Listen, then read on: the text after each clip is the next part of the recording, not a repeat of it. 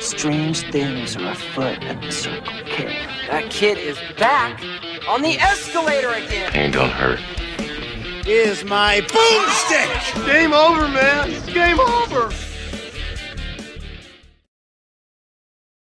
Welcome to the Bargain Bin. He is your host, Ben Mason.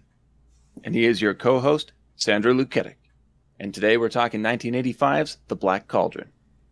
We assume if you're listening to this episode, you've already seen the movie. And we're sorry. Basically, the end of the episode there. No, but this is where you ask me.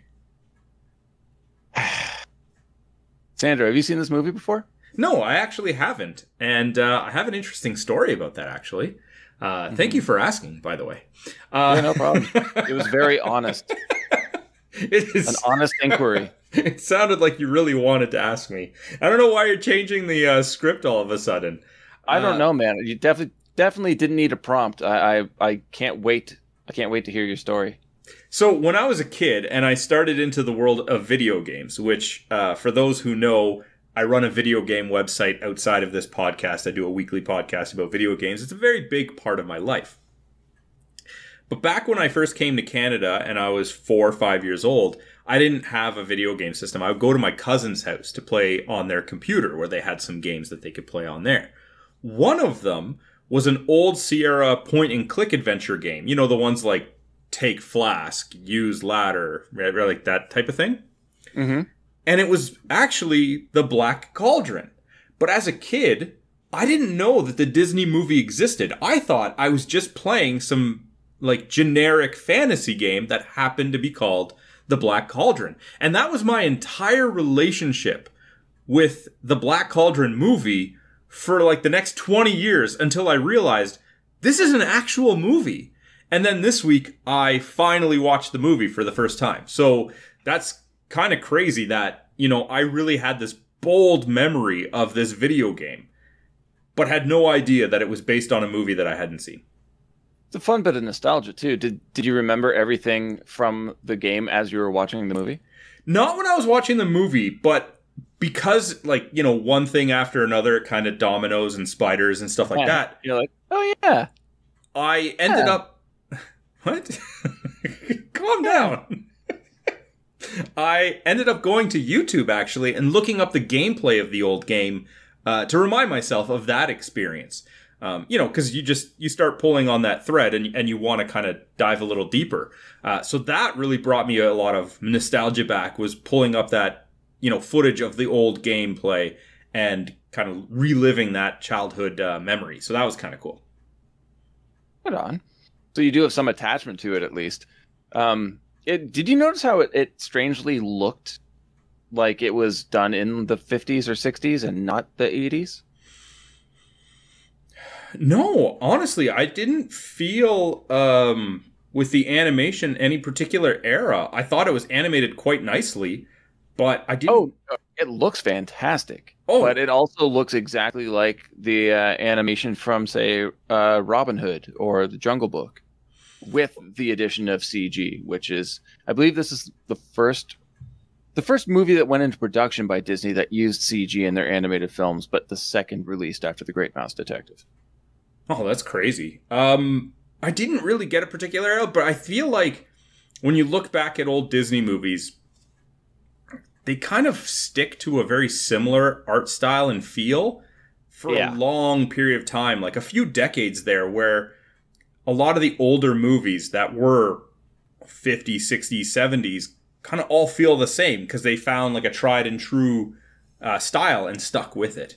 So Yeah, and they do train their their animation teams to to draw in the same style too, of course. So that does make sense. yeah, so that But, was like, where I I had a problem trying to like keep the Black Cauldron and Sword in the Stone separate because I find there's so many similarities between the two.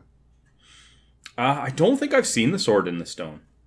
Oh, oh, fuck, man, that's a really fun one. If you've got some free time, you want to watch another Disney movie, throw it on. It's good. If I have free time, I mean, the free time I have, I watch whatever movie you make me watch. Uh, so I'm, I'm not putting money on that. You're gonna have to wait a while on that one. Then. you you mean we're not doing back to back animated movies? oh no, oh, I've got something much worse planned for you. oh, delightful. Uh, well, why don't we dive into this one then? Uh, Yeah, sure. I do want to dive into the history a little bit more, uh, but after the plot, because Yep. I, I want to pick your brain about this whole idea that Disney was kind of trying to disown the movie. Um, but we'll, we'll get into that. Why don't we start with the plot, which I feel, if it's anything like the actual runtime of the movie, kind of breezed by. Oh, I'm gonna fly through this motherfucker. Okay. okay. Let's do it up. All right. A voiceover gives us the backstory for the film. Uh, there was once a king of Prydain who was so cruel that he even terrified the gods. He was thrown into molten iron, hopefully forever trapped into what was shaped into the Great Black Cauldron.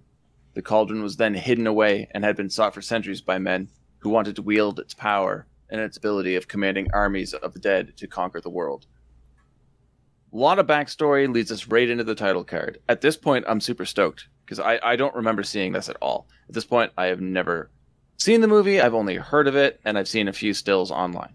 Oh, you've never even seen this movie before. No, no, I hadn't, or so Oh. I thought. Oh.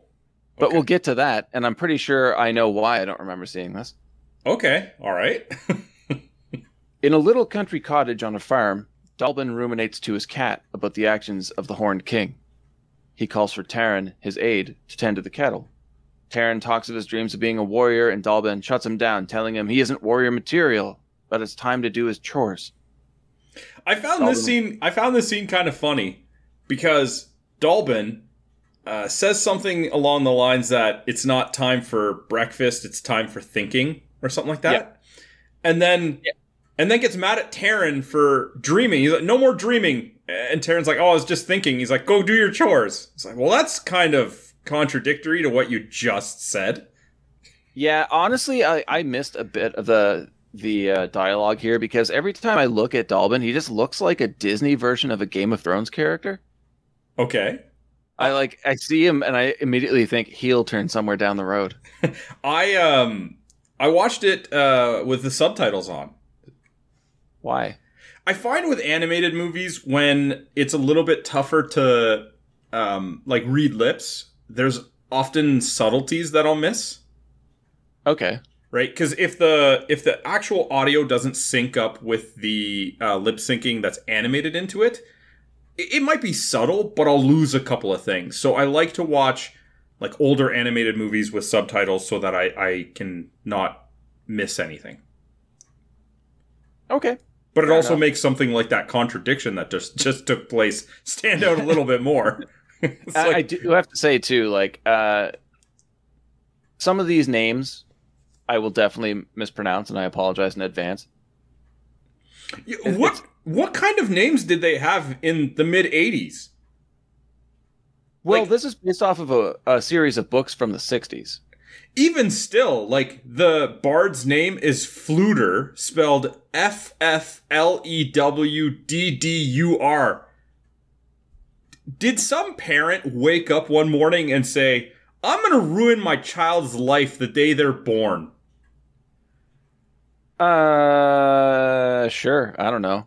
I don't know the the common names for minstrels. So there's that Seinfeld joke that's like, basically, if a parent ever names their kid Jeeves, they've got their future all planned out for them. Yeah. Well, what future do you plan out when you name your daughter Eolon Eolinwin? Okay, well, even you got that name wrong, so I don't feel so bad now. exactly. I can't even say it. I don't, Like, why couldn't it just be Princess Jessica? I can say Jessica. oh yes, the classic medieval Jessica. Fine. Guinevere. Something. I Oh, that would have been good. Keep it to like an Arthurian legend. yeah, just I'm completely yeah, just completely rip it off. But you know what I mean. There's names that they could have used that were not this obscure.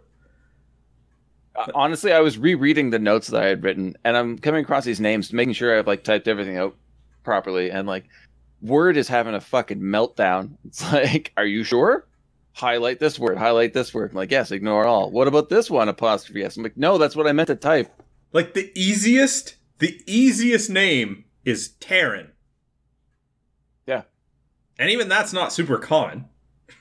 No. So, all right. Anyway, uh, Taran has to go tend to his chores. Yes. Albin worries about Taran's naivety while the boy tends to the future telling pig Henwen, all the while fantasizing about his future as a fearless adventurer. He play fights a goat, pretending it to be the Horned King, and loses. The geese laugh at his failure. that goat got him good. That is why in like the Royal Rumble, you never turn your back on the opponent that you think you've eliminated. Because the exact thing is going to happen. He's going to come up behind you and throw you out. Who the fuck thinks it's a great idea to attack a goat with a stick? Uh, well, Like- he- he- of all farm animals, he- the one with spikes on its head, oh, okay. who, who are known to be aggressors. Technically, another farm animal is a bull, and I think I would do that less than a goat, but I'm still not messing with a goat. Yeah, yeah, don't fuck with anything with head knives. Well, he got overly co- uh, like cocky. He scared away a pig and a bunch of uh, geese. So you know he's riding a high. Okay. And it's fine. Like as soon as the goat kicked his ass, I was like, "Mm, "You fucking deserve that." But seeing the geese laugh, I fucking hate geese. Seeing those geese laugh, I was like, "Just pull yourself back up and give it to him." You got the stick, still just fucking crack him. I'm gonna I'm gonna be honest. This was the first time I laughed watching the movie. Was watching him go ass over tea kettle and land in the mud Oh, you laughed during this movie. multiple times. Yeah. Okay. Dallben calls him out on playing instead of working, and he says he was just cleaning the pig. He scrubs the pig and it has a terrifying vision, squealing and trying to flee. Dallben gets Taran to bring Henwen inside and forces the pig to have another vision, like a jackass. It turns out that Dallben has been keeping Henwen's powers a secret from everyone. The pig is powerful and should not fall into the wrong hands. I had to fucking type that out, man. The pig is powerful and should not fall into the wrong hands. They never explain that either. The the pig just has powers. Why? Cause I- I don't know. I don't know. I'm I'm sure it explains it in the books. And the But pig, this is keep in mind this is a five book series and they took parts from the first two books to make this movie. well, you so think they the definitely left stuff out. you think the first two would have explained an origin? Didn't do that. Um, well, uh, I'm, I'm sidetracking you for one second, but uh, the the books were written by I believe Lloyd Alexander in the 60s. I could be wrong with the time. Um, but it was his attempt to create a fantasy series for children that wasn't so dry and in depth like Tolkien had written before, and nothing as fluffy and lighthearted as other books that were coming out in the 60s. So he wanted to kind of like mix the intensity of one with the fun of another, and this five book series is what we got. And I, I'm honestly, having seen this movie, I'm going to go back and I'm going to read all five of these books just to see what the actual story was supposed to be, because there is something in here that they just didn't put in the movie, and I'm assuming that's a good story. okay, all right. Um, this poor pig must have visions every time she gets bathed because they set up this ritual for her to show them the fortune or the future or whatever it is that she's showing. And they have to, you know, say the incantation and swirl the water. But she gets her first bad feeling just being in the bathtub. Yeah. But Now- again, they do- they do it with a bowl of water and a bucket of water. Like anytime this this pig takes a drink, it could get seriously fucked up. Yeah, poor pig. Like, eh, like anytime it's gonna take a drink out of like a trough, its face is touching water, and it's gonna have some sort of vision. Man, that sucks. You know, like Dallben's getting wasted one night and just fucking with the pig. It goes to take a drink and he's like whispering the incantation behind it. but the thing is, uh, Taran is giving her a bath when she has her first like bad feeling that you know elicits everything and causes uh, Dallben to, to tell him, "Bring her inside, bring her inside." But Taran wasn't using any sort of incantation. He was no, just it giving. just happened. Yeah. So it feels like they don't even need the incantation. I don't know the rules of this world. I'm just saying, poor pig. I also don't know why Taran is the one that ta- is tasked with protecting the pig, making sure that the Horned King will never find her. I mean, that would be something that you might have in the origin of the pig, which we don't get. at any point. Yeah, but the thing is, like, Terran's been daydreaming about being an adventurer and a warrior, and Dallben's like, "Don't be stupid. But, uh, here, here, take this crazy, powerful, prophetic pig, and make sure that the evil horned king doesn't get it. I trust you. P.S. I still don't think you're going to be a warrior or an adventurer. Here's here. Well, he's right because at no point, spoiler alert, even though we'll get to it, at no point does Terran actually come off as even a halfway competent warrior, at all. But for somebody who just found out that this pig can see fortunes, futures, whatever you want to call it, Mm-hmm. he's very quick to accept, yes, let us go hide with the pig and protect it from this evil entity I didn't hear about until now. Very trusting. Yeah, I don't know. Like, strip down the things that don't make sense, and basically, you have this old, like, philosopher who's like, "Hey, kid, who'll never amount to anything, go hide my super powerful pig." Yes, sir. Exactly. I, I have no reason to doubt this command. Let the adventure begin. well, anyway, at his wicked as fuck castle, the Horned King gives a soliloquy about finally obtaining the Black Cauldron and creating an army of the dead, the Cauldron Born, which is a wicked name. I love it. They could have put a little bit more effort into the Horned King. Yeah, well, this was a recut. He wasn't supposed to be introduced until much later into the movie. Uh, recut or not, they could have given him a better name than the Horned King. I like it. I also like uh, John Hurt doing the voice. All right then. Um, we get another beautiful Disney animated scene of a countryside. Taran talks to Henwen about how impressed he is and how he won't let Dallben down. Taran again fantasizes about being a warrior, and while not paying attention, Henwen goes missing. I actually laughed here Yeah, because you, you told me you laughed at this movie. I'm still confused. when he stops to take a drink, I even said out loud, "No, man, don't drink pond water." And then he starts seeing this visual of him being a warrior, and I'm like, "See, you're hallucinating already." That's why you don't drink random pond water, man. and then, being the assistant pig keeper who is tasked with protecting her, immediately loses her. Yeah. Yeah, he's a bumbling idiot. Yeah, he sucks so bad.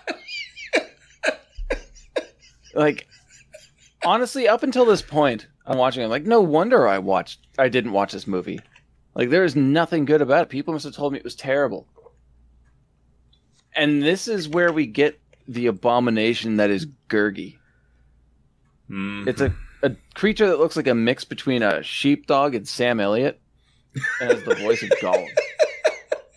Um, and my my friend looked into this, and apparently Andy Serkis did use uh, Gurgi as a bit of an influence or inspiration for the voice of Gollum in the Lord of the Rings movies. I But I hate I hate this character so much. It ruins everything. so this seems to be a common thing in 90, 1980s animated stuff because there's always this annoying voiced, uh, often like furry woodland type random creature or sidekick that is in it, right? Like you think of like Snarf and the Thundercats and You Uh, leave Snarf alone. He's amazing. Snarf. Okay. Anyway, I'm just gonna stop the point I was making there. No, it's fine. I, I get it. You've got like the side characters, like in Thundercat, you have Snarf. In uh, He Man, you've got Orko. Not a lot of people like them, but they're there. They're kind of like comedic relief that's not really funny. Yeah, but they always have to have like let's give them like a weird voice or um an annoying catchphrase or something like that. It's, why is this uh, like a necessity for this like era of animation? I don't understand it. I don't know. I, I also don't know why we're supposed to like this character. Also, it really kind of shows Taran to be a bit of a dick. Because I have written here, Gurgi steals an apple from Taran. The boy demands the apple back, or he will beat the dog with a stick. The dog takes a bite of the apple and then guilt trips Taran. You calling him a dog? It's an yeah, he's an anthropomorphic dog. Okay. Yeah, in my mind, I'm like, it's an apple, man. You can get another apple. Apple. Just give the thing an You apple. get another apple. apple. Just give him the apple, Taran. Like, Eat the apple, Gurgi. it, it's gonna be a running theme throughout the movie. Taran sucks. He's terrible. Terrible. Remember? Oh no. But I just said it last week when we watched Idle Hands. Give me a movie where the hero is supposed to be likable right from the start. Apparently, we went the complete opposite and picked a hero who is not only not likable from the start, but is never likable.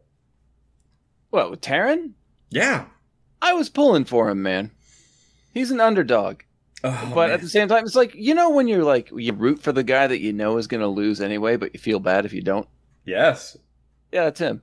I was rooting against him in a lot of the parts of the Oh, movie. you're like just cheering the king. Anyway. Well, he, he questions Gurgi about the whereabouts of the pig. Gurgi describes it perfectly and then denies any knowledge of it. Wait, the dog changes its mind and tells the truth? It has seen Henwen. The pig has actually been abducted by creatures loyal to the Horned King. How stupid is this fortune telling pig? it didn't see this happening. I mean, I It sees everything. it sees everything and then decides even if Taran is in the middle of his like fever dream from drinking out of the pond is like I'm just going to walk off. You should know that's a bad idea. Yeah. No, And- you've got this like walking, talking, now bacterial infection of a human wandering around trying to protect a prophetic pig who can see the future yet still gets abducted by these monsters. On, honestly, at this point, I really wish that Gurgi was just like some fever dream hallucination that he had. I wouldn't have been surprised if the entire movie came back to this scene and everything that happens from this point on is a hallucination from drinking out of the pond. And it's just Taran killing everybody. okay, I, I do have to say though, after this, we do get a lot of great visuals. Um, a wicked mix of foreground animation and background CG. Um, as much as I'll rip on this movie, it looks beautiful. Oh, yeah. It's Fantastic. absolutely stunning. Even some of like the janky animation just creates a a feeling of nostalgia that we touched on before. Um, Gurgi tells Taran that he should just forget about Henwen. Taran says he promised Dallben to keep the pig safe. Gurgi basically says good luck and bails. Again, this is the comedic sidekick now. Mhm. Taran scales the side of the castle and climbs in through a hole in the wall. He tries to sneak past the sleeping guard, but walks right into its dog. Luckily, Taran gets away, and in the Great Hall, the guards are drunk, dining, and infatuated with a dancer. This is a children's film. It is not a children's film. It is not a children's film. Like Based off a series of books meant for children. we I think we already missed a part or not a part, it's maybe not that big of a, a point, but when Taran was still trying to chase down uh, Henwen, who is being like abducted, he Yeah. falls, and I see blood on the side of his Oh, yeah. mouth. And even Yeah. then, like it stood out so much to me because wait a minute, this is a Disney movie. I'm not supposed to see like a, an adolescent hero bleeding. And the very next time they show his face after he, he scaled the mountain, it's gone, right? But even that quick shot didn't feel very Disney like to me. Well, um, yeah, there's reasoning for that too. Like there, there are multiple videos on YouTube if you check check them out that uh, they go pretty in depth as to what was cut out of this movie, and like that scene of Taran falling while he's trying to rescue Henwen, and him looking up where he's got blood on his face. He's been knocked out from the fall for a while, and he he wakes up and he's looking around completely confused. The way it's edited here after the recuts is that he falls and looks up and he's bleeding. Yeah, it like Um, happens immediately. Like it feels like he just, you know, like when you you fall and then your your momentum just picks you right back up. Yeah, there, there are also cuts with him climbing the castle outside. you look at one shot and the castle's animated one way, and then it it cuts to I think like twisted vines with thorns, and then it cuts back and it's still him on the outside of the castle, but the castle's drawn completely differently. Um, there's a massive chunk of scenes that have been removed from here. Uh, Huh. it, it, the whole movie's a hack job, and I really want to see what the original cut was. Oh, Um, this is where we're introduced to the, to Creeper, that tiny goblin that's basically the Horned King's version of Gurgi. What do you think of Creeper? Uh, he's definitely better than Gurgi. Everything is better than Gurgi. Oh, okay. I didn't mind Um, Creeper. I mean, he I- he was he was a what's the word? He might have been a more effective sidekick in his role because he's almost like the sidekick to the villain that you feel uh, like sympathetic for because he maybe doesn't necessarily want to be there, but he's there because of fear for his life type thing. I And- see this, and I see the inspiration for Jafar and Iago. Okay. All right. But I mean, Iago is definitely Jafar's um like sidekick, henchman, where Yeah. Creeper is reluctant to work for the Horned King. Which we never really get any explanation to. Like, is there no way he could survive on his own? Or is he just like the Horned King's pet? Because he's he's also pretty annoying. I mean, he gets abused by the Horned King. Uh Everybody does. Exactly, but maybe he just thinks that he can't like there's nowhere I can run and hide to get away from him. So I'm wondering how much of it is an actual character from the books and how much was Disney being like, we need something to make the villain look less terrifying okay. for children. I don't know. Well, I mean, Um, the the biggest avenue for uh, him for purpose is to give him screen time over the Horned King, so that he can have actions that the Horned King might have had to do himself portrayed through the Creeper, which means that Creeper's getting more screen time rather than the nightmare fuel that is the Horned King. Yeah, uh, that makes perfect sense too. That's probably exactly what it was. Cool. Yeah. All right. Well, uh, the Horned King appears and now looks like a darker version of No Heart from the Care Bears. Uh, Creeper calls for Henwen, who is brought in shackled in chains. Creeper tries to get the pig to demonstrate its powers, but no luck. The goblin is embarrassed. It threatens Henwen with a burning coal, and Terran tries to save the pig, failing and revealing himself to everyone. All right, couple of things. Yeah. when it's a pig and you already have a chain around its neck, having chains across its front hooves is a little redundant. But it, it did kind of make me chuckle because I looked at it and I'm I like, didn't even think about it. I'm like, that's not necessary. Uh, two, Also, those would be tiny fucking shackles. Yeah, it's a good thing they had them available in her size. Um, and I love that it's it's meant to be a female pig, and we know that because it has very distinct eyelashes. Uh, great animation trick right there.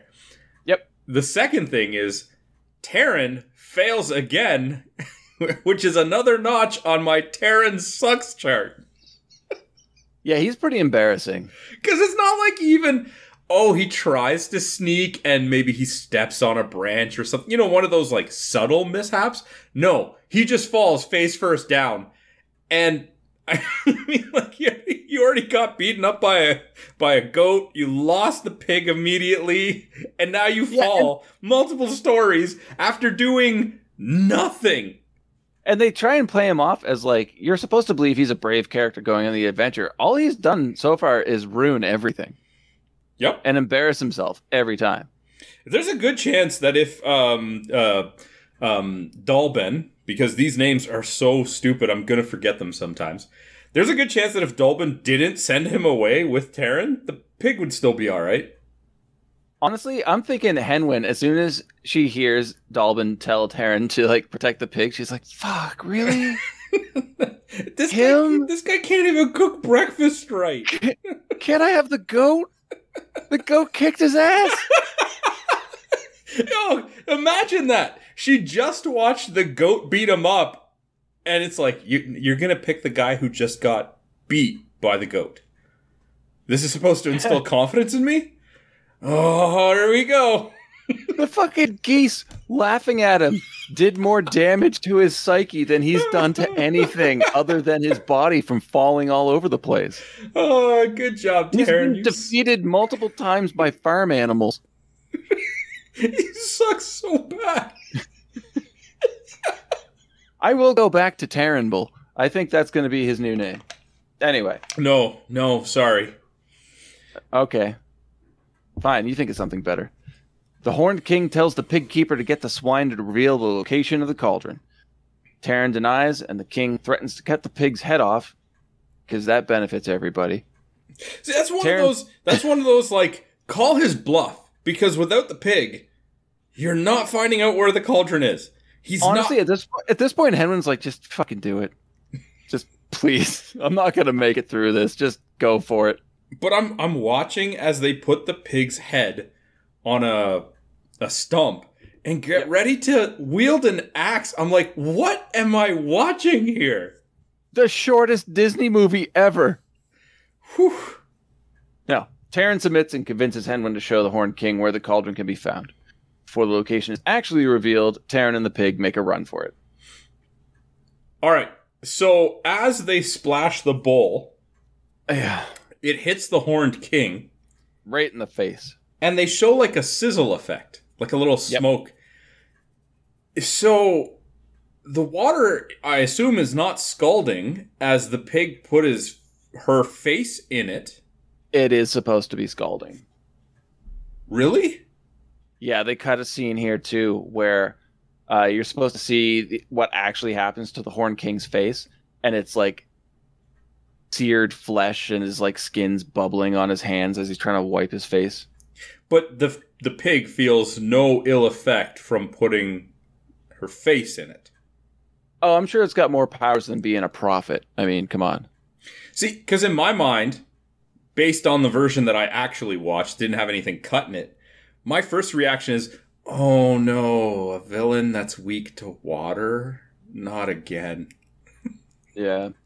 Because that's the No. impression I get. It's like this water doesn't seem to be hot to anybody else, but it's searing the Horned King.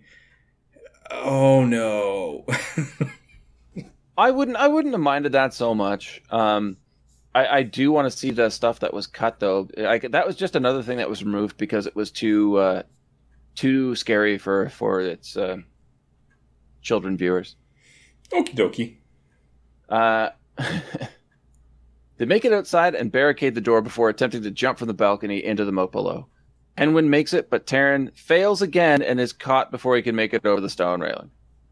The Horned So- King is rather unimpressed and has Taran thrown into the dungeon.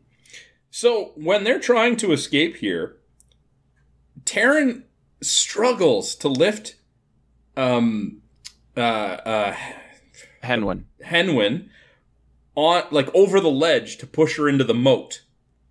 Mhm. But like a scene earlier, he's just shown fleeing with her in her in his arms.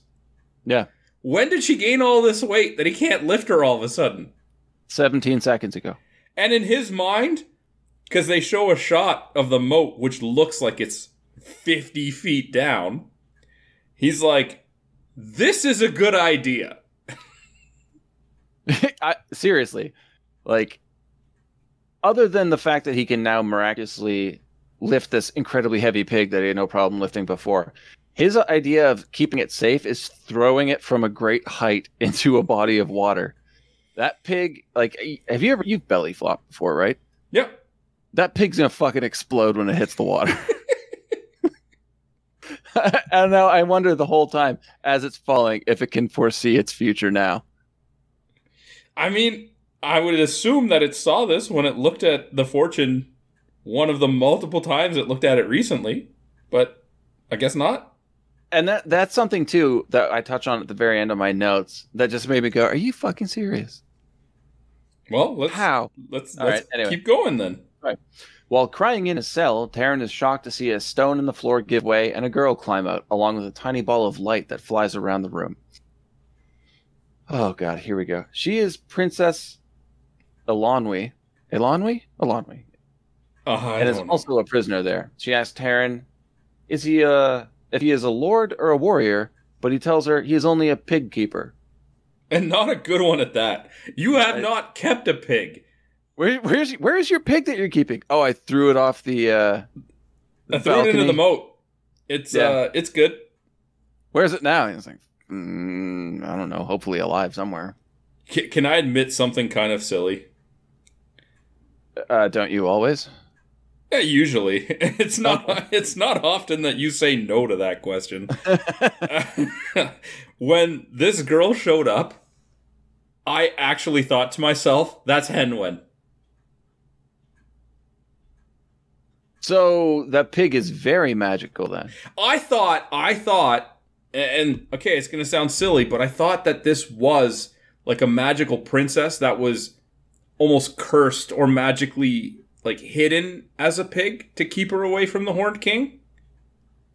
It's obviously not where it goes, but that was my first reaction because I'm like, we just lost the pig. Pig clearly has magic powers, and now this random girl who is apparently held captive but has the ability to roam freely around the castle and navigate seem to it. know how it's laid out. Yeah. yeah, just shows up out of the ground.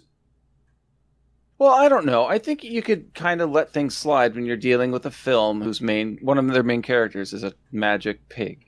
Well, and but you could see why then I thought that maybe it would later be revealed that that was right the case that it was Yeah. somehow like it- the curse was even temporarily lifted or something. Um, Yeah. But anyway, go on, go on.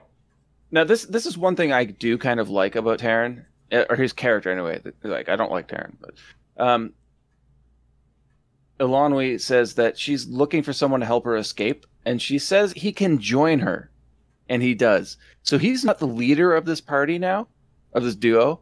He is just helping her, and I think this is perfect because she's already a stronger character just by actions alone. The fact that she's committed to escaping, she's actively seeking a way out. She's strong enough to lift these heavy stones. He's always wanted to be a warrior and an adventurer, and obviously isn't either. But he's like, this is his way. He's like, I'm going to help her. She is what I wanted to be, and I still get to have some of that adventure and be a hero in my own mind. You know what I you know what I found interesting here is that she has like this magic bauble with her. I have no idea at what point in the movie, but it happens. This bauble just disappears, stops being a thing. the the glowing thing. Yeah, I was curious to know what it was at first, and then I just stopped caring, and I didn't realize it never answered. she just called it like the magic bauble or whatever, and it was something that she seemingly controlled. So again, I'm thinking she has magic abilities, and she's talking about magic. And then I don't even know where, and it's probably not in your notes because same thing probably happened to you. I just lost sight of it, and it just wasn't there anymore. That's fine. I kind of wish that happened to the movie itself. Okay. Together, they discover a burial tomb of the king who originally built the castle. Taran finds a magical sword that belonged to the king. They hide when they hear Creeper. He's having a minion drag a cart of soldiers' corpses out of the tomb, most likely starting the build of the Horned King's Cauldron Born. Super dark, and I really enjoyed that. Mm-hmm. And now we meet another prisoner who you've already referenced. Uh, the elderly Fflewddur Fflam, minstrel of minstrels, whose harp seems to be sentient. Taran and Eilonwy. Eilonwy? Oh, I hate that name, man. Eilonwy. Not the magic pig. Okay. Not the magic pig. Eilonwy. Help him escape. A guard fights Taran, and we discover that the sword he took is magic. Can, can I actually touch back on that just a second? Um, you made the comparison to the sword and the stone. Yeah. Did you not get a very sword and the stone vibe? Like I didn't even see the sword and the stone animated movie, but I got a vibe of the sword and the stone when we saw the stone, the sword. I guess in this case, not in, but the sword on a sarcophagus stone. Yep. Uh, seem very uh, parallel in that regard. Mm-hmm. Definitely. There's no way to mistake it as anything but. Okay. The guard flees in terror. Taran continues to use the magic sword to get the three of them through more guards and out of the castle. He also, in the span of that escape, drops the sword twice. Yep. And it's like, you suck, man. The sword is doing all the work. Uh, there are more cutscenes here where Taran actually fights a guard. Oh, really? Yeah. Oh. Well, in the version that I watched, which is the version we all got, um, he seemingly does nothing, and the sword does all the work. Does everything. Yep. Creeper rehearses his apology on the way to inform Horn King of what has occurred. The actual apology does not go well. I laughed when he was climbing up the stairs, and he's like, "If he doesn't accept my apology, I'll set him straight." he gets in there, and the Horned King is angry, and it's like, "All right, man, go ahead, set him straight."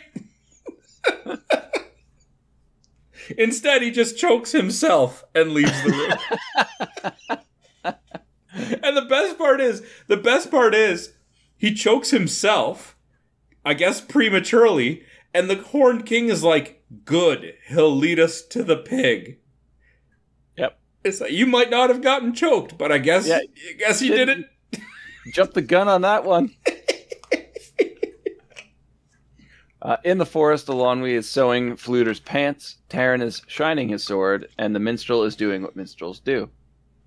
Taran is impressed with how he handled himself in the castle and refuses to acknowledge that if it weren't for Eilonwy, he would still be in the dungeon. The two argue and part ways. There, there's a line here where she, where he says to her, "You're just a girl. What do you know about a sword or holding or keeping a sword or something like that?" Right? I forget the hmm. exact words.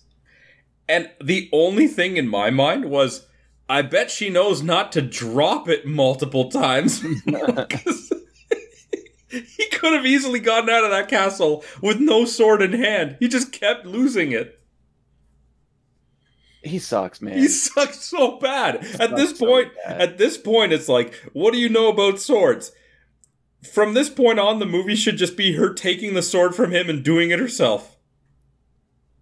Yeah, I, when was that shift in power? Because, like I said, when they first met each other, she invited him to help her, not her following him. The shift So- in power, I feel, is the sword. And the problem with that is that He doesn't do with the sword. The sword does everything. well, there's a ser- there's a scene later on where the sword literally does it itself. Yeah. So yeah, the shift of power is not to Taran; it's to the sword. you imagine some other like wanderer passes this this party and like, what are you guys doing? Uh, we're trying to track down the Black Cauldron and destroy it to end all evil. Like, cool. Who's leading this quest? And everyone's like, sword. Well, I mean, the very ne- sword leaning against a rock. the very next thing would be that person scanning over the minstrel, Taran, the princess who Just It- robs them. is not a princess in my mind. I think that's a lie. I don't know. And is like, okay, yeah, that makes sense. The sword is the leader. That makes sense. Yeah. Let's see, where am I next? Ah, yes. Taran eventually searches out Eilonwy and thanks her for getting out of the castle. She says that they need to work together and that they couldn't have done it without him. yeah, they could have. yeah, they could have. if anybody else picked up that sword on their team, they could have done it. Fflewddur is screaming bloody murder, and the two run to save him, only to find that he's being jumped all over by a playful Gurgi. Aren't you glad he's back? Uh, ecstatic. He tells Taran that he saw Hen Wen's tracks earlier that day, and the four set out to find the pig. I hate Gurgi. I hate him so much. I'm getting Uh, while, while following the tracks, they all get pulled into a whirlpool in the lake and discover the Fair Folk, an underground civilization of fairies who are protecting Hen Wen. They're colorful, they fly around, and don't really do much other than that. Doli, a surly old fairy, is definitely a fun and cranky character, adding slightly more mature humor to the film. Uh, found the character pretty fun. I like the design. It's very, very Disney, so maybe that might be why. It was fine, but the entire scenes with the fairies here seemed pointless. Oh, it's because they were. Yeah. Yeah. Uh, Taran's new plans to, is to destroy the cauldron so nobody can use its power. The Fair King tells Doli to accompany the party on their quest while the other fair folk take Hen Wen back to Dallben. They enter the marshes of Morva, inhabited by three witches. They accidentally release an army of frogs only to find out that they were once people who the witches transformed into amphibians. The witches are furious, but one falls hard for Fflewddur. It must be the eyebrows. So I found this part really weird. Because uh, one of the witches, who knows which one and which name it is, I don't know, like grabs Taran's arm as like, oh, so uh, tender, like they're you know eyeing up their dinner. Yep. And then proceeds to turn them into frogs, which is a lot less meat and has no bearing on how tender they are as humans. Which is very interesting too, because there was an encounter with a witch in the Sword and the Stone where Arthur gets turned into a mouse. But but you get what I'm saying. If their purpose is to eat these people, yes, your your problem is logic. Mine is uh, self plagiarism. Well, it just it just seems like they're gonna be hungry faster. Keep them as humans, and you won't go hungry as quickly. Like, let's think about this, witches. I mean, I guess it might be a problem for some people. All right, all right, fine. Yeah. Another witch turns the minstrel into a frog and tries to eat him, but the love struck witch turns him back into a geriatric musician we've grown to love. we have? it's hard it's hard not to like Fflewddur. I guess. Uh, in comparison to everyone else. Sure. Taran trades his magic sword for the Black Cauldron. Orddu, the main witch, tells Taran the only way to, that the cauldron can be destroyed is if somebody sacrifices their life by crawling into it. They all have a come to God moment. Fflewddur and Gurgi look on as it seems Taran and Eilonwy are about to kiss. So, in my mind here, giving away the sword has now given away any reason for Taran to be involved in anything that's going on. It's like, well, you just lost your entire purpose, which is providing us this sword. Yeah, there, there's another thing too that happens in this scene that really confused me, and I had to do a bit more research, and it is because of more cutscenes. Okay. Well, you know what? Let's leave people on a quick cliffhanger and hear an ad from our friend Tim. Knights and Nerds is not just an actual play D&D podcast with an original campaign being played by a group of friends who tolerate each other. It's also a podcast where I, the Dungeon Master, talk about how I'm adapting to the choices the players make as well as revealing to you, the audience, the complex story and deadly twists that I have in store for my players. Find us on iTunes, Google Play, Stitcher, Spotify, or at knightsandnerds.com. All right, we're back from the ad, and now we can finally let the suspense go and find out what confused Ben. Orddu tells Taran that there's only one way to destroy the cauldron. She has no idea that that's his plan for it. If someone's like, "Give me the cauldron," she's like, "What? What? This cauldron? The one that allows you to control undead armies and conquer the world?" Eh, probably wants that.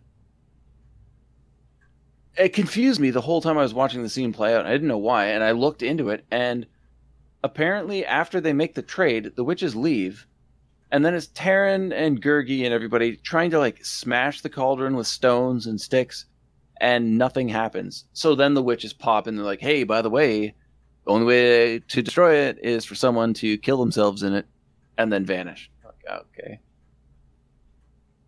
Well, I mean, at least they're responding to seeing them like trying to break it. Yeah, but we don't we don't see that. They just make the trade, and then later the witches pop up. They're like, "Hey, if you want to break it, this is how."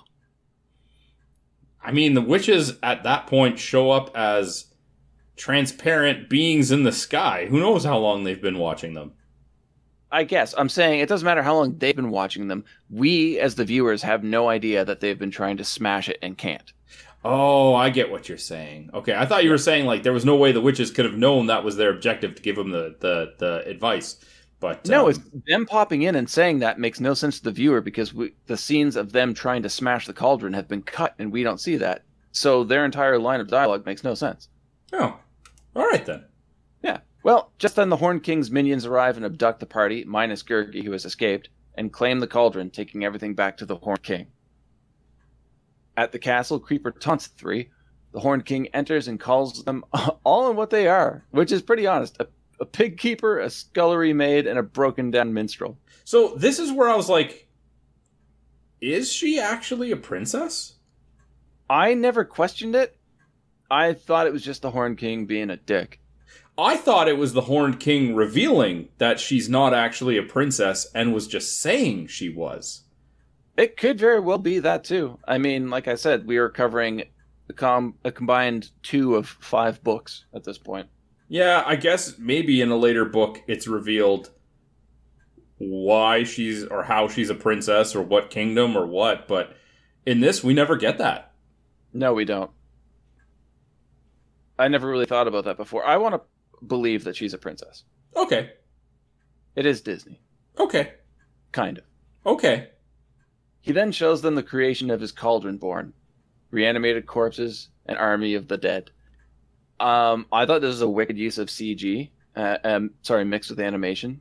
Oh, and dude. I think this- in, in '85, this would have blown my mind. the scenes of the skeletons rising and then especially the like longer shot of them crossing the bridge looked fantastic It was so awesome. yeah Yeah, it looked great. And it's I might not like the movie, the story of the movie, but visually this movie is phenomenal. oh yeah yeah yeah for sure i i feel like i mean i don't have the proper knowledge to say this almost entirely accurately but i feel like it might have been like ahead of its time in some departments Uh okay. In what ways do you think? well like you said i mean Visually? Yeah. Oh, I'm strictly talking about visuals. Just visuals. Okay. N- nothing else in that statement. Um, but like you said, like the mix of CGI, the way they do some of the like long shots and and chase scenes, I feel like it was a little ahead of its time. Or again, it could be a lack of experience because I'm, you know, not as much of a cinephile as you are. Uh, but it just felt to me like if somebody told me this movie was even say mid to late 90s, I probably would have believed it. Yeah. Uh, I see what you're saying, and I think I understand why. Um, you say ahead of its time. I think it was a direct representation of where they were in its time for visual effects. But I think by pairing it with a decades old style of animation, Mhm. it made it seem like something brand new that nobody had ever seen before. Okay. I think that's why it works so well. fair enough. I mean, regardless of what the reasoning is, it definitely worked from a visual standpoint very well. It's an 80 minute movie that I will tell people to watch, if only for the visuals. Cool. Um, the Furious Horn King. Oh wait, sorry, I skipped a, a paragraph here. Uh, one thing that really caught me off guard. Um, Gurgi shows up to rescue his friends. Taran tells everyone to escape. He must destroy the cauldron. Gurgi refuses to let Taran jump in the cauldron and sacrifices himself instead, stopping the army of the dead in exchange for his life. See- Again, reiterating the point that this is a children's film, and we just watched this anthropomorphic dog kill itself. Um, so there's a, a big inaccuracy um, here, right? When Gurgi is kind of saying why he's going to do it, he says, Taran has many friends, Gurgi has none. I don't think that's very accurate there, Gurgi. Taran doesn't really have that many friends. Yeah, you're right. Like, what friends are you referring to? You've seen him with the same people that you've been traveling with. Yeah, the livestock that you see on a daily basis hate you. Yeah. Yeah. All right, good point. Good reasoning, buddy. Super dark though, man. Oh yeah, like again, this this whole I'm caught up on this. This is a Disney movie where Mm-hmm. the like supposed to be cutesy sidekick sacrifices himself to make an undead army of wicked looking skeletons get destroyed. It's it, like it just doesn't feel Disney. No, it doesn't at all. The furious Horned King tries to kill Taran, but the power of the cauldron pulls the king inside of it, killing him. Creeper rejoices he's finally free. Our party of heroes escape before the castle crumbles into dust. All right, so I want to touch back then to what I was saying about Creeper, right? Yeah. Does this celebration not kind of indicate what I was saying that he's almost like a reluctant uh, sidekick who's kept there because of fear and threat of danger rather than actually wanting to be a villain sidekick? But he's not kept there because he's out in like the outside world all the time. So he could just run. No, just- but I, I get that. If you think that you're working for this Horned King who. I mean, it doesn't really explain it. Is he an undead that's bringing other undead to life? I don't know. Kind of looks like it, right? It does look like it. So in in his mind, it might be like, okay, I can run, but there really isn't anywhere I can run and hide from this thing. I don't know. Eh, fear can make you do a lot of weird things, but I just got the impression that he was a reluctant sidekick, you know, from the start. And the main reason that he tried so hard was not because he wanted to be evil, but because he wanted to avoid punishment, which he does reference multiple times that he gets blamed for everything. Yeah. So- Uh, it's entirely possible. Um, it just seems like they're trying to make an unsympathetic character sympathetic and don't follow through with it. Okay. All right. So, I mean, I, like coming from like we're gonna make this film for children perspective, in, including that kind of character arc doesn't doesn't really fly. Okay. All right. But a lot of the stuff in this movie doesn't fly for kids. okay. All right. The witches reappeared and tell Taran that since the cauldron is of no use to him, they're going to take it back. Fflewddur tells them that he won't let them take anything; they have to bargain for it. The love-struck witch says she. Oh, sorry, let me finish here. Says she loves forceful men. The witch offers to return the magic sword to Taran, but he says he isn't a warrior. He doesn't want the sword. He'll trade the cauldron for Gurgi. They agree to the bargain, and a living Gurgi is returned. Can I now, go what now? were you going to say? Uh, all right. So, in my mind, I feel like I've said that a lot this episode. In my mind, uh, when they make the bargain, first of all, might have been some of the best writing in the movie because they essentially turn around what the witches were saying previously. Uh, like they use it against them, right? Like they they only ever bargain, right? So it's, it's kind of like using their mantra against them. But maybe it's a sign of how dark I might have thought this movie was, but I didn't think they gave them back a live Gurgi. yeah. When they first bring him back, and he's laying still and lifeless, and Taran even picks him up and is thinking, like, hello, right?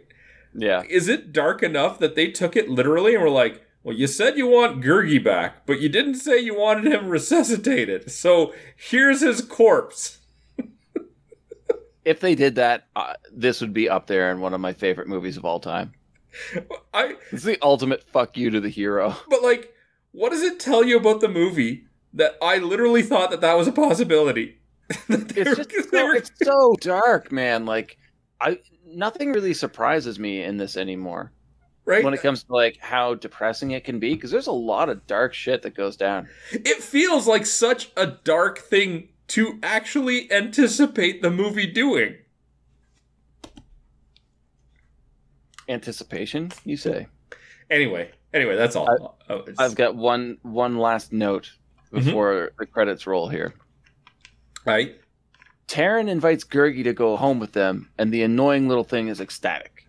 The heroes walk off together in delight as it's shown to Dallben and Doli that Hen Wen knew this was the outcome all along. So the pig just fucking knew the And whole just- time. And just went home. It just went home. It knew it was going to be thrown off of a castle tower.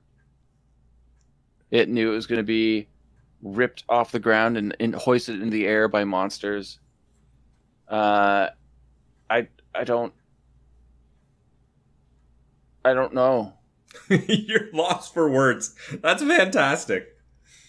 I don't know, man. So this is another part where my questioning of and whatever her name is, uh, being a princess. Because in my mind, whatever. Stop trying to pronounce. Who cares? Yeah. In my mind, if she was, oh fuck, I gotta stop saying that. It appears to me as though if she was a princess, her first reaction would not be, "Let's go back to Taran's shitty farm with him." Yeah, that's a good point. Like you escaped captivity from the castle, which I think they mentioned that the reason she was kidnapped is they thought that the magic bauble would be able to reveal the location of the cauldron. And that failed, and that's why they were trying with Hen Wen. I, I figured it out. Okay. Magic bauble was actually her sanity, and when when we stopped seeing it floating around her, that's when she truly went crazy. What? Okay, but She, if she believes she's the princess for sure now. but she escapes captivity, which she seemed like she would be able to do just fine on her own. Yeah, I get if she's actually a princess, not returning back to her kingdom or whatever right away, because she feels obligated to see it through and help him get the pig back and, you know, finish the journey. But now that the the Horned King has been defeated, there is no like social obligation or, you know, you you saved me from captivity, I owe you whatever. It's all done. Go home now. yeah. but it, it in it really does feel like the horned king being that he has a lot like a lot of knowledge that we don't actually get an explanation to how or why he has it is essentially calling her out when he says that instead of saying that she's a princess. Yeah. right? So. No, you you raise a very very interesting and potentially valid point in that she is not what is presented to us. it's very possible that it might be the, the you might need to hit the books to find out where that goes Yeah. And I intend on it because there's, there's a good story in here somewhere. It just didn't make it to the screen. all right so credits roll Yeah. All right, should we get into um some money talk? Do we do we have money talk? Is it too old for that or Uh no, we've got money talk. All right, let's talk money. All right. Keep in mind the production of this movie started and stalled over several years. Okie dokie. Um, they had multiple recuts, so people came in, uh, cut out uh, any animations that had already been previously done, even some like sound for it. Uh, did new animations or just cutscenes altogether, and there's that's why there's awkward jump cuts in the movie. Uh, so the the production ballooned up to a forty-four million dollar budget, of which it made twenty-one point three million Ooh, is a big flop for Disney. over a 20 minute lo- or 20 minute 20 million loss in Yeah, 20 1985 money? Yeah, twenty-two point seven million, Oh. and that's just the budget of the film. That's not with marketing, and you know how crazy Disney goes with their marketing. I mean, did Disney market it as much as they would a normal movie? Because I didn't look into it, but I kind of caught through the grapevine that this was somehow a movie that Disney was trying to uh, kind of separate themselves from. It's because it flopped that hard. So it's not because of its uh, more adult, um, like its lack of feeling like a Disney appropriate movie. It's because it was a failure. Well, it, it kind of turned audiences off when this was the first animated Disney film that was rated PG because of how dark it was. And I think that's why they went in and recut it because it would have been. I mean, PG 13 didn't exist at that point. It just went from like PG to R. Um, but yeah, I think there's a lot of parents being like, what do you mean PG? Like, why, why all of a sudden is a Disney film parental guidance? Hmm. Um, they had also built uh, a uh, a ride, part of a ride in France at Disney um, for the film before the film was released, and didn't they didn't know it was going to be that much of a disaster. So there was a, a Black Cauldron ride for a while, Um, also, there's a bunch of uh, of uh, paper media like um, uh, storybooks, comic books, and whatnot that actually have the cut scenes in them that actually progress the story in a more uh, fluid way. Okay. Um, yeah, yeah, right down to things like the um, try- them trying to destroy the cauldron. Like those are in the comic books and the storybooks, the audio books for kids, but not in the movie. Um, and is also up until very recently, it was the only Disney cartoon or animated film that didn't get a re-release when they were doing that whole booming like release from the vault thing. Up until just a couple of years ago, it had only been released in I think on home video in '98. Hmm. Yeah. Wow. Uh, they and they tried they tried to fucking re-release it under uh, a more kid-friendly title, um, which was uh, the literal translation of the German title of the movie, which is Taran and the Magic Cauldron. And people still just they didn't want it. Hmm. Yeah, it is, it's almost cursed, man. This movie. Wow. All right. Well, that being said, what about uh, reviews? Uh, IMDb, it's sitting at a six point four out of ten. Okay. Rotten Tomatoes, um, uh, it's kind of what you expect, really. Tomato meter, it's sitting at fifty five percent, Okay. and the audience score of forty eight. Okay. So, kind of hovering around that 50 mark uh, average uh, for it. I Yeah. can see that. I can see that. It's like like we already said, visually, it's it's awesome. Well, and you have to take into account that when reviewers are looking at this type of stuff, they're going to weigh visuals into it. So that very well could be the saving grace in the review scores. Yeah, Roger Ebert was one of the biggest proponents of this movie. He loved it. He thought it was amazing. Huh. Okay. I Um, mean, I just pulled up the IMDb Mhm. and the uh, the caption for the top review is not half bad, not half good either. Uh, accurate. So it say. it really does feel like a very middle of the road uh, reception to it. Yeah. Okay. Well, that's money and numbers. Should we get into awards? I guess this is a weird one, man. Well, I mean, I feel like I know what your picks are going to be for some of these things. I, I definitely know what your pick for the first award is going to be, which you start Thank- off worst performance. Yeah, you're wrong. Okay. It's uh, Phil Fondacaro as Creeper. Really? Mm-hmm. All right, you have to explain this to me. I felt that the animated part of the character was much more entertaining than the uh, the vocal work of uh, Fondacaro. I found that really, I think anybody could have played that character just as well. There's nothing really memorable about the voice. It doesn't feel like they put their like their own spin to it. I mean, obviously, I've never heard anybody else do it, but it just sounded kind of generic to me. Wow. I that your, that's probably your best performance, isn't it? no, no, it isn't. okay. Um, I'm just, I'm just a little thrown off because I would have put money on your pick for worst performance being Gurgi. Um, I have a reason for that that I will tell you later. Okay. It, d- tell me later in one of the other awards. Uh, no, no. I'll mention it right now. Um, it was going to be John Byner as Gurgi, uh, but I feel like, yes, I didn't like the character, and that was his interpretation for that character. But I really loved the character of Doli, and he did that voice too. Yeah, I did see that because obviously Yeah. I had to look up the cast for the awards. And I mean, we've we've done picks before where we've divided uh, roles that characters have played multiple Yeah. in movies. So we've previously I think you even did one where you had a best role and worst being the same person. Yeah, I believe so.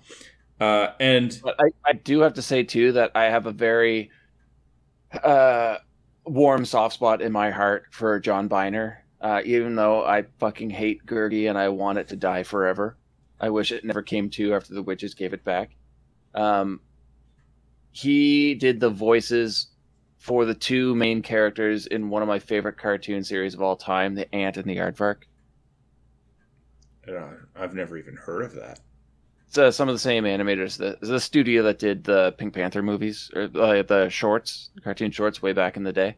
Oh, I loved Pink Panther. Yeah, you can find a lot of the Ant and the Aardvark on YouTube. I, I highly recommend checking it out. It's it's 60s sight gags, but they're really fun and it's classic nostalgic animation. I love it. I love it so much. Okay, well then don't be mad at me because my pick for worst performance is John Byner as Gurgi. Get out. I mean, if there's a character in a movie who every time they speak feels like nails on a chalkboard to me, they're gonna get worst performance, even if they do have. And I even thought to myself when I saw that he also played the other character Doli, and that was done quite well. I It even was. thought to myself, like, do I give him a saving grace for that? And then I thought back to how we've we've split roles previously from the same actor, hmm so I went with Gurgi. And Uh, I I can't blame you for that. I'm going to be Uh, honest, it's not my pick for best performance, which is my award, which I start next. But I was close. I'm not going to say very close, but I was close to picking John Byner as Dol- Doli for the best performance. And it would have been very cool character, but almost no screen time. Yes, and it would have been very similar to when you did it. Unfortunately, for the voice alone, even though it was limited screen time, I had to go with John Hurt as the Horned King. Because that was just perfect, in my opinion. Yeah, that was my pick too. Yeah. It, I, There- it's there- it couldn't be any anybody else. Yeah, it's it's the obvious choice in this movie of a voice casting, a voice role that was exactly what it should have been for that character. And I I can't say for sure because I know actors are well, they're fucking actors. They're not going to show the true colors when they're performing. But it seems like he really got into this character. Like he loved performing as the Horned King. Yeah, And- okay. So hands down, uh consensus pick then. Oh yeah, totally. All right. Uh, so you start off the next award. We have uh, favorite or most memorable line. Yep. Uh, for me, it is my favorite line and most memorable. And again, we're going back to the Horned King because I find that this line drives home his intent for the entire film. Okay. And it is, Oh, my soldiers, how long I have thirsted to be a god among mortal men. That's a good line.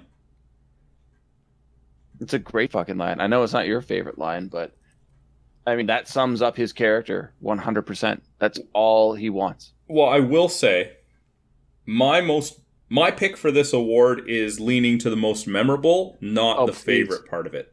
Please just let it be Hen Wen squealing. No. okay. I was about to give best performance to the goat though. um so again, uh, it seems to be the way I go, but uh, I'm leaning towards the ridiculous because I heard this line and I thought, how is this in a Disney movie? And you know, then I thought of the rest of the movie and was like, well, that's how. But it's when Orwen is hitting on uh, Who? uh, Orwen is the thirsty witch that is interested in, Oh, okay. in um, Fflewddur. I had to, I had like I had to look it up because because the names are so ridiculous. But she like Oh, she's got a few bangers, man. Like those, some of her lines are hilarious. she crawls on top of him as he's leaning back on a table, reaches to the side where he has his harp, and says, You don't mind if I pluck your harp. And I'm like, Oh, it's it's almost cringy. It's kind of funny. But there's no way that line isn't the one that stands out in my mind for this movie for time to come. It just it just it I don't know it's gonna be in my memory for that. Yeah, that's that's fine. Weird, but fine. Again, I, I I don't know why, but in general, when we're picking these awards, I seem to sway to the really ridiculous ones because I feel Especially like especially for a memorable line, yeah. Uh, because I feel like they stand out more to me. Like, yes, I've picked a few powerful, um, inspirational, uh, you know, like powerful, like I don't know, like good lines in the past. But the majority of the time, it seems like I lean to the ridiculous, and maybe that's just the way my brain works. I remember that more frequently. Um, so for me, I guess I'm doing my favorite moment slash scene and I leaned almost entirely on visuals for this. And it is the chase scene with Hen Wen when the um I know they say what they're called, but I can't remember the flying creatures are trying to Oh, yeah. capture her. Yeah. And they have the shots of right like the foreground background the the um the chase is happening towards and away from the camera because they have a cut for both directions rather than like a lot of the like side to side that we see in the movie and just from a visual standpoint it's early in the movie so maybe that's why it stands out so much because there was absolutely some gorgeous visuals later on. But that was the first moment in the movie where i was like hit with a real kind of awestruck feeling of how good the animation in this movie was. Yeah, the animation is stellar, uh, and that's that's what led me to choose my most memorable scene, and that's the rise of the Cauldron Born. Hon- honestly, that was the other one that I was debating between. Yeah. Um, and I even kind of alluded to it when we were going through the plot. Yeah. That shot, when it's kind of zoomed out and you see them marching across the bridge, and even later when they're also kind of crumbling and some are falling off of the bridge and some are collapsing in front of them on the ground, it looks so visually stunning. Dude, there is one scene, and I can't remember if it was in the movie. I went back trying to find it, and I couldn't. So it must have been in like one of the the documentaries that I watched on it, um, where a guard is attacked by the Cauldron Born, uh, ends up breaking out in like sores and boils, and then just falls apart, and then slowly rises as one of them and joins the march. That was not in the movie I watched. man what a great idea though like it's so cool i mean I, I you know me i love zombies i love fantasy and medieval film so like mixing that together i just like how could that not be my most memorable scene and the fact that it was executed so well like this that for that one shot alone i would say i would recommend people check this out But It's so that much shot fun. is not in the movie. No i mean them on the bridge Oh, okay. I thought I thought you were still talking about the the downed guard part uh, specifically. I can. I can see why you would think that, but no, I just mean the rise of the Cauldron Born itself. Okay, yeah, that was. Um, I think I said it last week too. I might even almost say one A, one B with those scenes because Yep. they're phenomenal from a visual standpoint. And honestly, the the animation in this movie is easily its high point. If you are a fan of just like like artistic style in a feature, you got to check it out for some of these scenes. Um, I guess that's a pretty decent segue into your final thoughts on the movie. Um, visually stunning. That's pretty much it. Um, I, I didn't remember watching it until I got to see Gurgi on screen, and then I realized I must have like blocked it out of my mind. Um, the story is bland. The characters are bland. The Horn King looks good. the The animation is fantastic. Um, based on that, it's only 80 minutes. I still don't think I could really recommend it. If it were like a 45 minute short, Short. like a 40 minute short, I think I could get behind it a little bit more. But even at a really short 80 minute running time for a movie, I, it's just too long and nothing happens. And the stuff that does happen is pointless. So, uh, no, I don't, I don't, I don't recommend this movie except for anybody who's willing to see some pretty adventurous technique in uh, visual effects. So I guess this is where the review score gets its middle of the ground because I recommend this movie. What? I had fun Why? with it. I had fun watching it.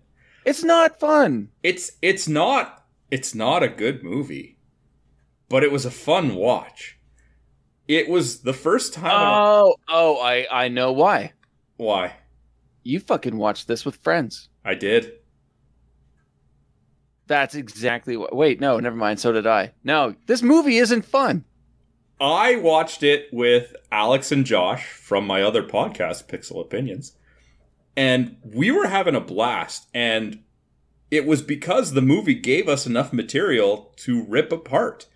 It's one of those where it's so bad that there's plenty of laughs to be had. And to be honest, there was a few natural laughs that I had anyway that I pointed out when we were going through the plot. It is by no means a good movie. But if No. it's a movie that you can watch quickly, because it is 80 minutes, and to me, it kind of flew by, Yeah. and just kind of have a few laughs, or like you alluded to, and I did as well, simply for the animation, watch it. It's a it's it's a decent time. All right. I mm, I don't know, man. I just find it hard to think like if I had a few friends together, we're having a couple of beers. I'm pretty sure I'm not going to be like, "Hey guys, we should watch The Black Cauldron." I'm not saying that this should be something that you like seek out to do, but if you get the opportunity to watch it with a couple of friends, you could spend 80 minutes worse ways. I would not recommend this to anybody based on the fact that I really don't think I know anybody who would enjoy it. Well, then maybe That- you're hanging out with the wrong kinda- people. Uh, well, yeah. Mm, I mean, Fuck. you're friends Pandemic. with me. So Yeah. Clearly you're making bad choices in life. oh, you're not the first. Won't be the last. well, I mean, hey, that was our thoughts on the movie. Uh, we would love it if you guys would share your thoughts. You can hit us up on social media. We're on Twitter at BS Bargain Bin. We are on Facebook. There's a nice comment section in the YouTube uh, videos that you can let us know what you thought, what your awards were. However, before we sign off, we always have to ask Ben this question except for the times we don't. What movie are we watching next week? Well, how can I phrase this? Let's see. Uh, Jim Whaley from uh, WPBA TV in Atlanta calls this movie the Star Wars of the 80s. Ben Mason in Halifax, Nova Scotia calls that Return of the Jedi. But apparently, Jim Whaley's talking about 1987's Masters of the Universe. At the far end of the universe, there is a planet ruled by a being of utter evil.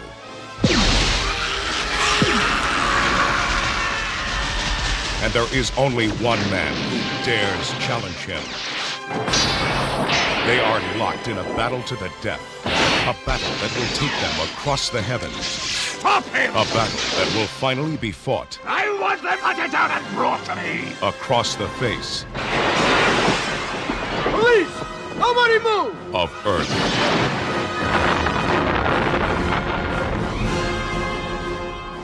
I think I'm gonna need some backup. Can you show us the way? Of course. No.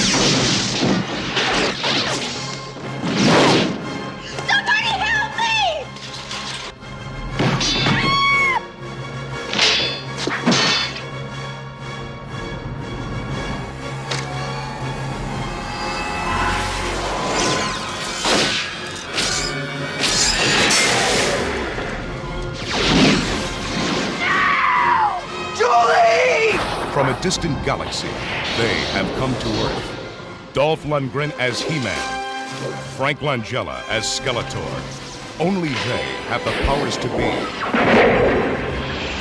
masters of the universe. Live the adventure.